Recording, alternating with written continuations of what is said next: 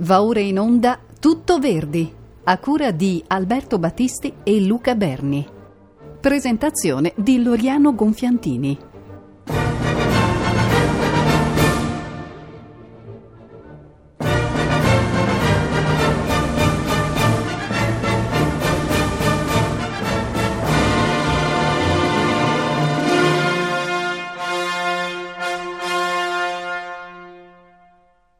La prima rappresentazione del melodramma I Masnadieri andò in scena a Londra all'Her Majesty's Theatre il 28 luglio 1847. Il libretto di Andrea Maffei era tratto dal dramma di Rauber di Schiller, pubblicato nel 1781 e messo in scena a Mannheim l'anno seguente.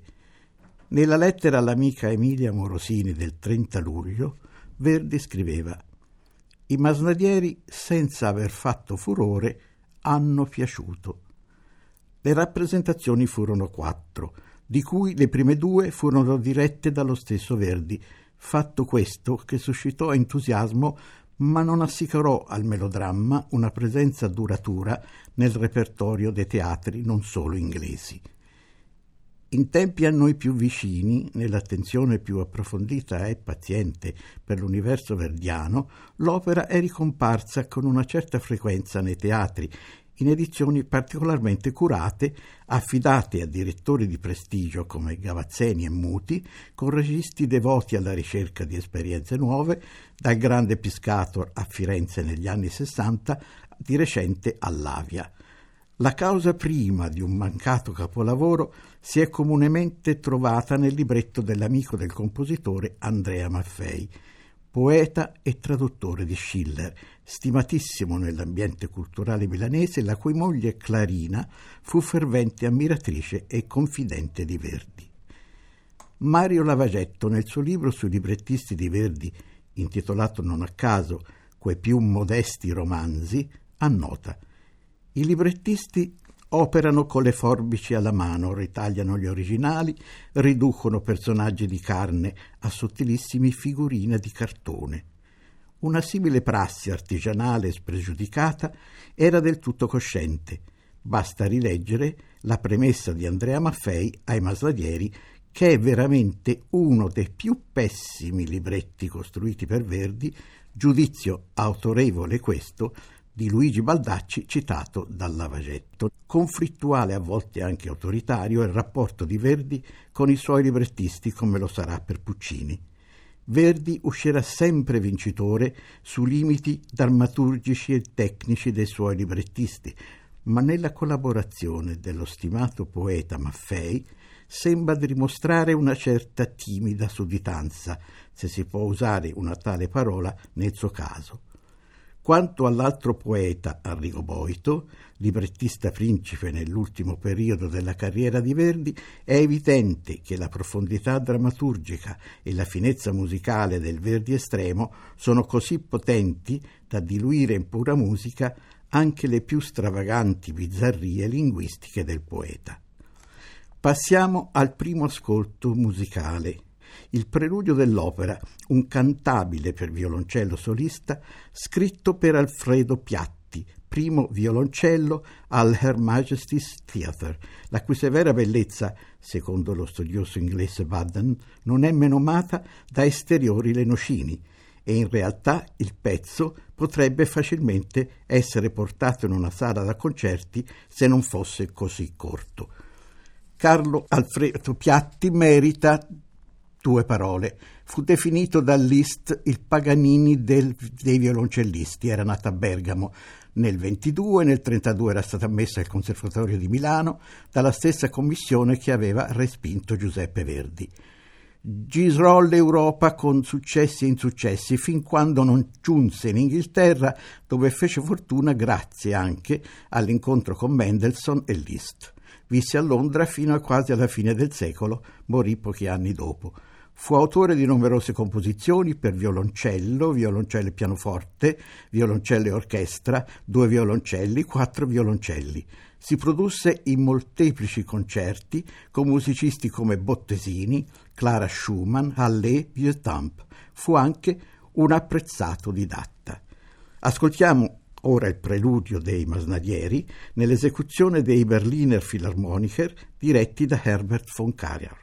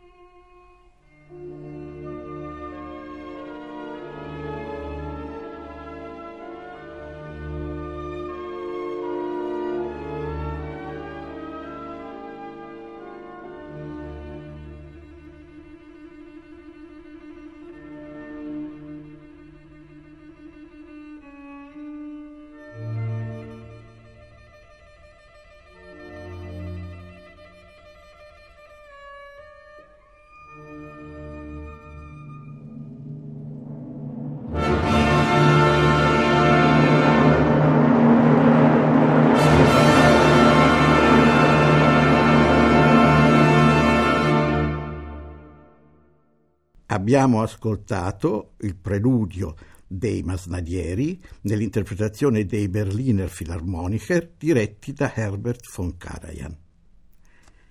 Maffei, dunque, ha creduto necessario premettere al libretto dei Masnadieri una sua giustificazione o avvertenza sulla difficoltà del lavoro compiuto sul dramma di Schiller. La trascriviamo quasi per intero. I Masnadieri è il primo drammatico lavoro uscito da quel divino intelletto avanti che l'età matura e lo studio dell'uomo ne temperassero la troppo ardente immaginazione. I duri contrasti di cui fu travagliata la prima gioventù del poeta e un'anima naturalmente inclinata al dolore gli ispirarono questo dramma terribile. Ma se questa spaventosa pittura della società umana manca in parte di vero e di quella sapiente cognizione del cuore che ammiriamo nella Stuarda, nel Tell e nel Wallenstein, presenta a riscontro un interesse così vivo e crescente e uno svolgimento di affetti e di avvenimenti così vario ed efficace che non saprei qual altro lavoro di penna potesse offrire situazioni più accomodate alla musica. E a queste situazioni, a questa forza di affetti, deve principalmente mirare chi si mette all'ardua prova di scrivere per quest'arte, giacché, confinato il poeta in brevissimo spazio, non può dare al pensiero le proporzioni e il discorso psicologico voluto dal dramma, ma lavorare a gran tratti e presentare al maestro poco più di uno scheletro che aspetti dalle note, anziché dalla parola, le forme, il calore, la vita. Con questa premessa il poeta librettista Maffei lascia nelle mani dell'amico musicista la responsabilità di rivestire lo scheletro di vera carne. Ma Verdi, che ha già letto e compreso Shakespeare e contemporaneamente sta lavorando al Macbeth, avverte nello scheletro un più grave artificio, la mancanza di una individualità dell'uomo che, come riconosce Mazzini, è sacra. Non lo convince soprattutto il personaggio di Francesco, il fratello cattivo. Discutendo con Somma del progettato Re Lear e in particolare del personaggio di Edmondo, conte di Gloucester, Verdi raccomanda: «Lo farei un franco scellerato». Non uno scellerato ributtante come il Francesco dei Masnadieri di Schiller, ma uno che ride e schernisce di tutto e commette i più atroci delitti con la massima indifferenza. Lo scherno e l'ironia si dipingono, ed è più nuovo, a mezza voce, diviene più terribile e dà varietà di tinte. Come non pensare a Iago? I Masnadieri è un'opera difficile e aspra, davvero una sfida continua con uno dei libretti peggiori o meno funzionali che Verdi abbia dovuto trattare. Ma quando il musicista drammaturgo può sentire un fremito di vero oltre lo scheletro malichino dei personaggi, allora l'ispirazione, seppure di breve durata, produce momenti innegabili di una bellezza faticosamente strappata ma assoluta. Verdi sembra trovare un personaggio più attraente in Carlo, il protagonista del melodramma, insieme al coro. A proposito di quest'ultimo, scrive argutamente Piero Mioli nel suo studio dedicato al teatro verdiano nel capitolo intitolato Morti e diporti dei Masnadieri: è il coro a campeggiare nel titolo dell'opera originaria e delle opere derivate di Verdi e di Mercadante, e se nel corso del melodramma il coro non campeggia più del solito è solo perché da masnadiero agisce anche Carlo, il primo è tenore e personaggio. È difficile trovare una corrispondenza fedele all'affascinante Karl Moor del dramma schilleriano, anche se Carlo, un po' misteriosamente esiliato dal padre Massimiliano, si presenta con una accurata meditazione su Plutarco e le antiche glorie. Tuttavia è credibile la sua nostalgia per la casa paterna, da cui è stato allontanato anche dagli intrighi del fratello Francesco, e per la cugina Amalia da lui amata. Autentica è la vergogna per la sua condizione di masnadiero in cui è caduto, e autentico il suo bisogno di assoluzione e di perdono nei confronti del vecchio genitore. Personaggio rispetto a Francesco più variato dunque, in cui il male ha il suo malinconico contrappeso nel rimpianto di un'innocenza perduta e di un tempo perduto di eroi puri. Sono momenti di ispirazione, pause di vera poesia, comunque troppo veloci, come trascinate via, quasi cancellate, dall'incalzare dell'azione complessa e intricata che non lascia respiro. Tuttavia questo suo procedere affannato restituisce, se non la tragedia, il fascino di un disperato cercare di fuggire da qualcosa di arcano e furioso. Amalia è l'unico personaggio femminile in un'opera in cui predominano le voci maschili, nipote di Massimiliano e vittima anche lei del malvagio Francesco, che ha gettato il fratello Carlo nella disperazione e nel crimine, nascondendogli il perdono del padre e causato la morte del padre annunziandogli la finta morte del figlio. Dovrebbe unirsi in matrimonio con Francesco, secondo un messaggio costruito ad arte, sempre dal malvagio cognato, come se fosse stato dettato da Carlo prima di morire. Matrimonio che Amalia rifiuta, pur continuando a vivere nel castello dei Moor. La parte di Amalia fu scritta per il soprano svedese Jenny Lind, conosciuta come l'usignolo del Nord, famosissima per i suoi virtuosismi belcantistici. Fu la sua presenza a Londra a convincere Verdi a dare I Masnadieri all'Her Majesty's Theatre.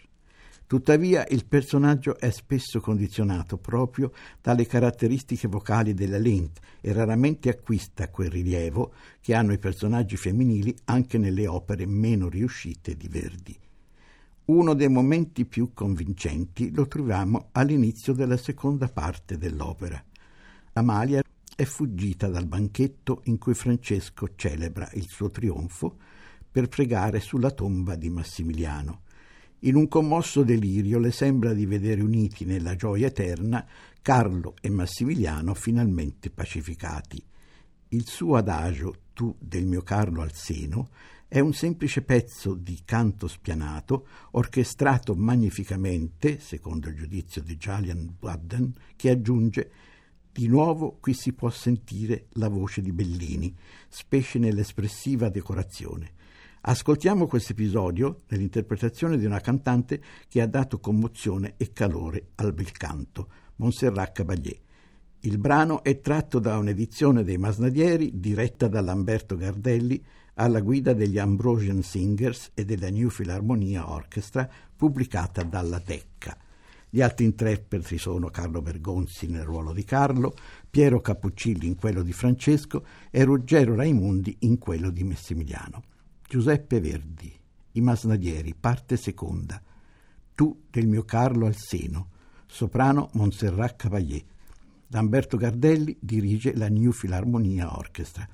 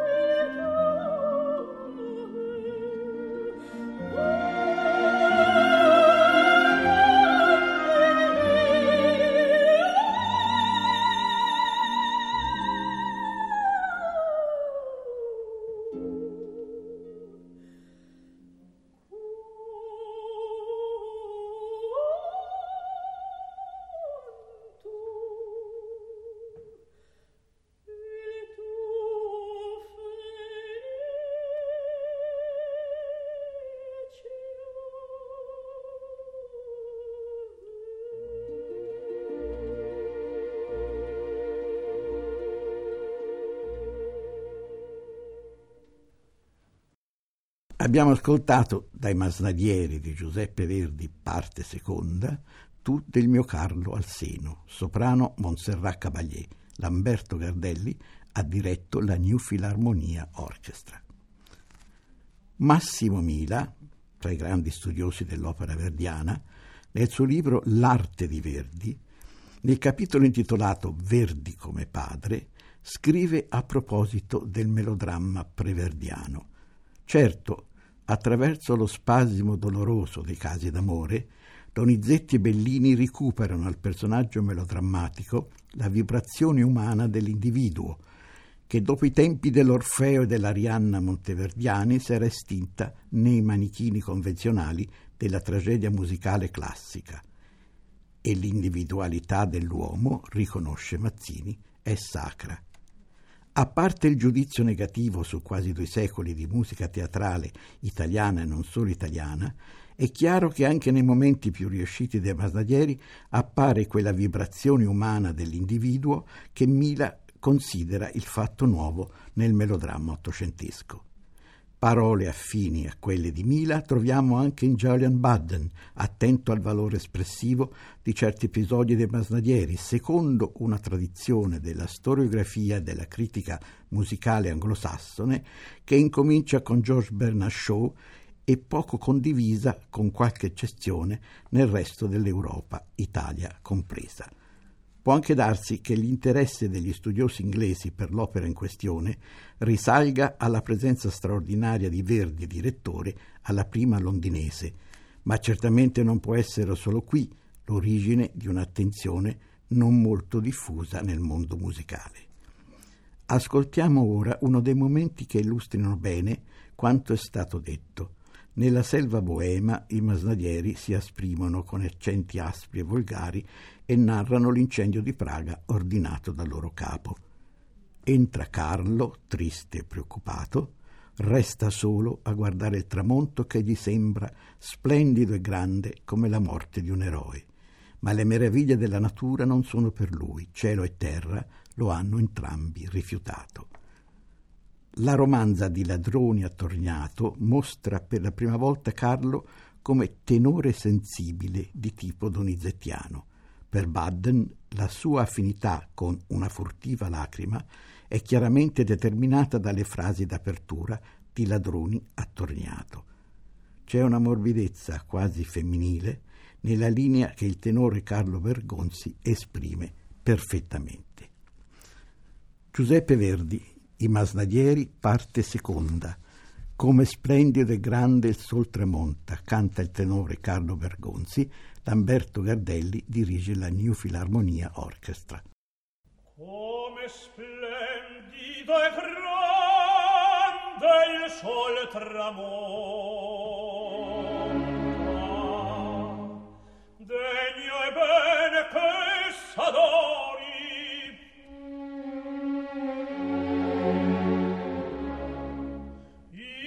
Questa forma cade un eroe, natura sei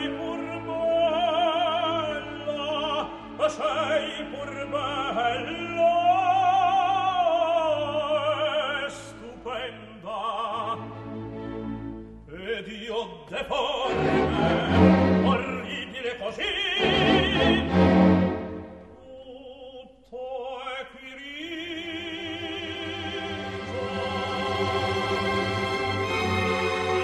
Delitto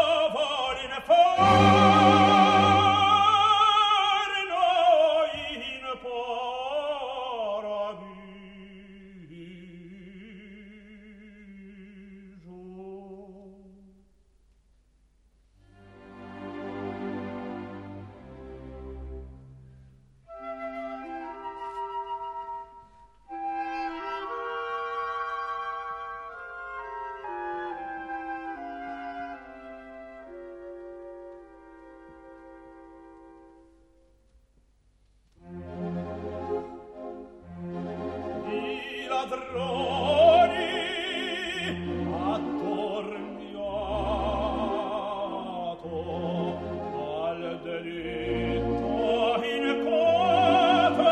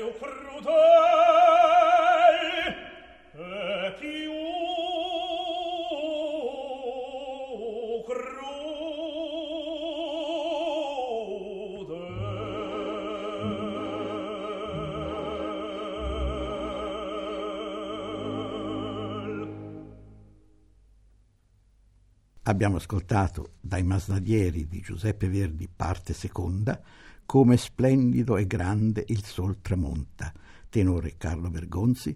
Lamberto Gardelli ha diretto la New Philharmonia Orchestra.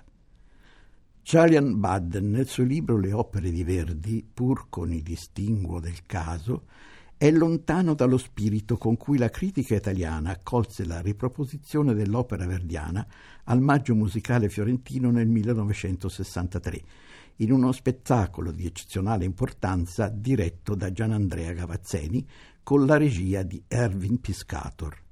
Fu soprattutto per la regia di Piscator, una colonna del teatro tedesco moderno, che molti critici vennero a Firenze.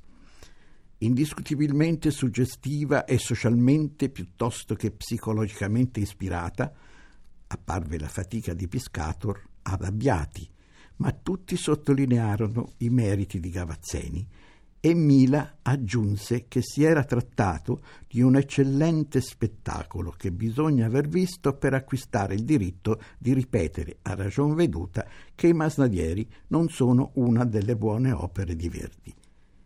Invece Guido Maggiorino Gatti considerò del tutto inutile la riesumazione fiorentina.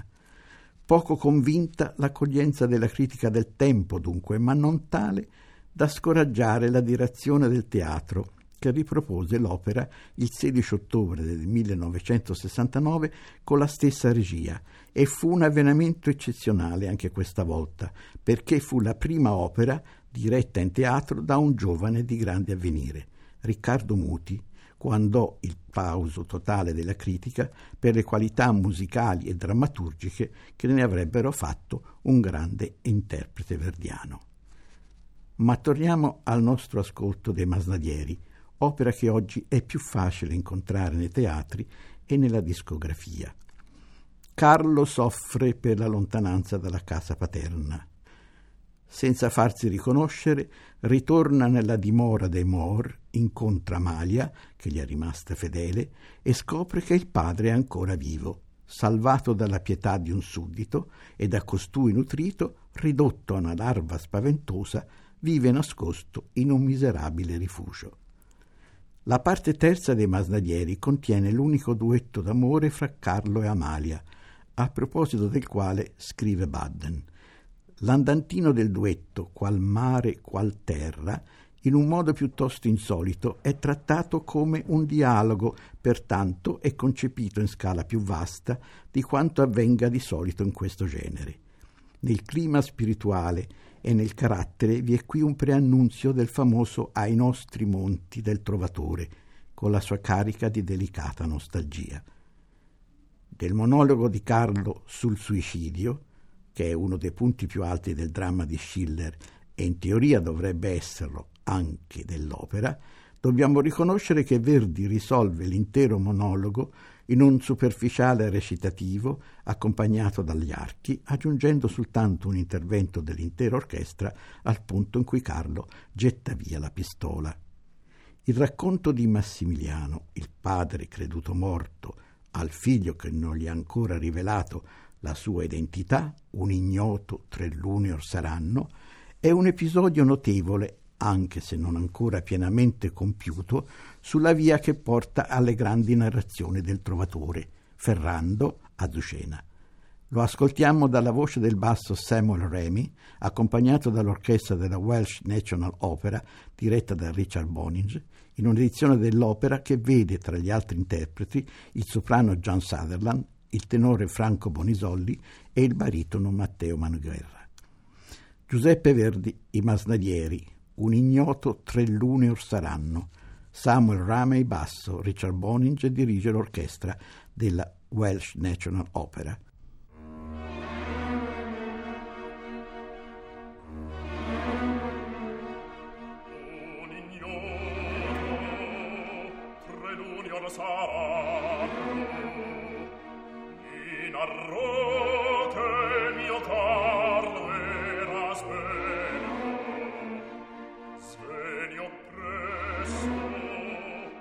subito affanno e creduto fu morte solo.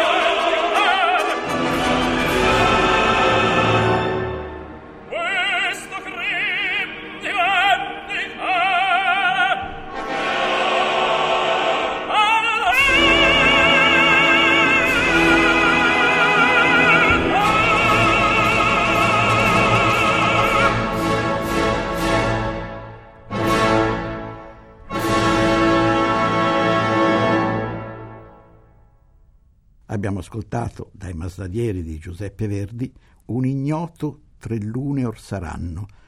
Samuel Remy, basso. Richard Bonynch ha diretto l'orchestra della Welsh National Opera. Scellerato e ributtante, ha definito Verdi Francesco nella sua lettera al Somma, tale da non permettere al compositore quella varietà di tinte da lui sempre cercata.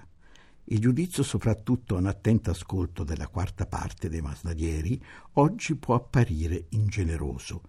La scena del sogno con cui si apre l'atto, con le sue oscillazioni emotive, con i suoi simboli, è una delle più riuscite dell'opera e delle più originali, fatta com'è di momenti in cui paura e disperazione sembrano a tratti cancellare la monotonia di una malvagità replicata all'infinito.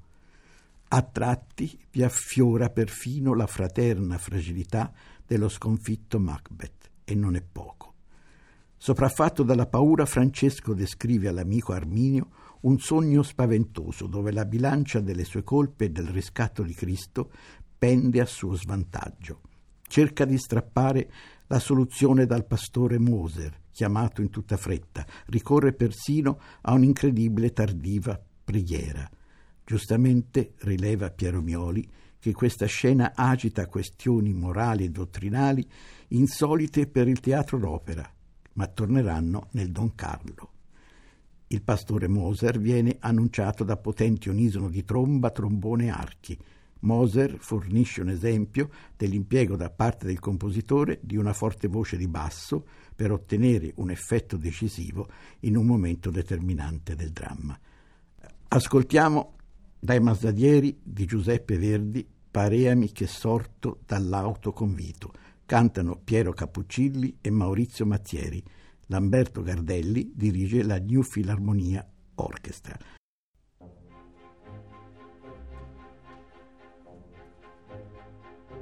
Pareami che sorto dall'autoconvito, dormissi fra l'ombre di lieto giardino, ond'ecco percosso da sordo mucchito, mi sveglio ad infiamme la terra, ma par da dentro quel fuoco sbagliati consonte gli umani amitori, poi sorgere un grido.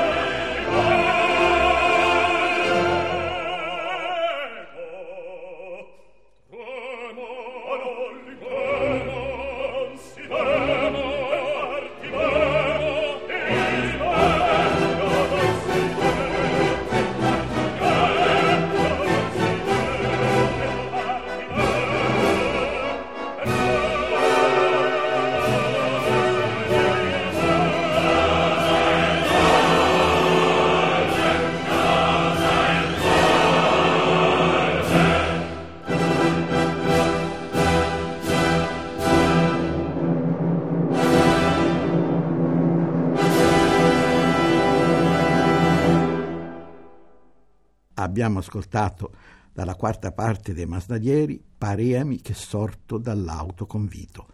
Hanno cantato Piero Cappuccilli e Maurizio Mazzieri. Lamberto Gardelli ha diretto la New Philharmonia Orchestra.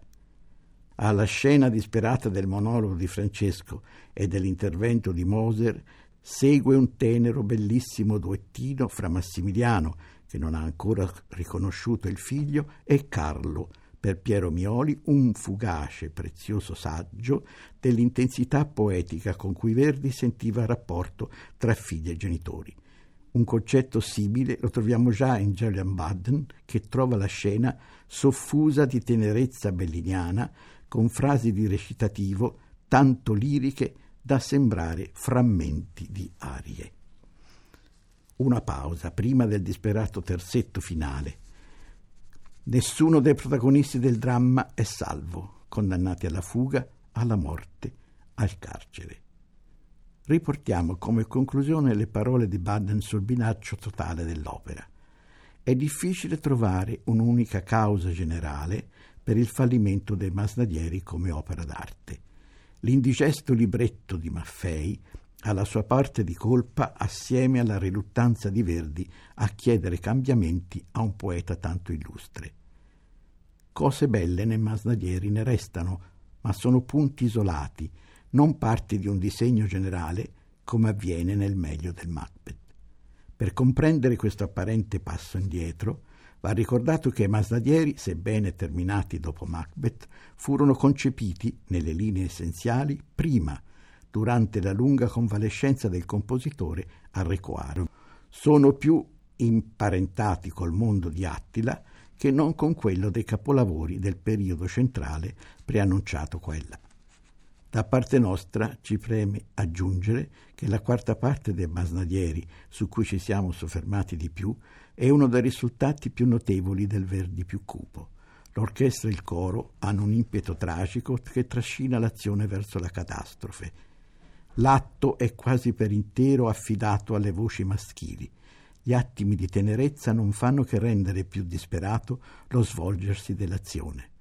Al di là del libretto dell'amico Maffei, Verdi affronta qui alcuni temi fondamentali del suo pessimismo umano e civile: la colpa e il bisogno del perdono, la necessità di una tenerezza molto spesso difficile se non impossibile, ma anche l'orrore dell'autorità, il paternalismo senza riscatto, temi questi che ritroveremo approfonditi in tanti capolavori futuri fino all'amarezza saggia e luminosa del Falstaff. Tutto nel mondo è burla. Non ci resta che invitare i nostri ascoltatori a seguire l'integrale dei Masnadieri, che andrà in onda di seguito nell'edizione diretta da Richard Boning con John Sutherland, Franco Bonisolli, Matteo Manuguerra e Samuel Remy, e ringraziare Gianluigi Campanale per la sua gentile e paziente collaborazione.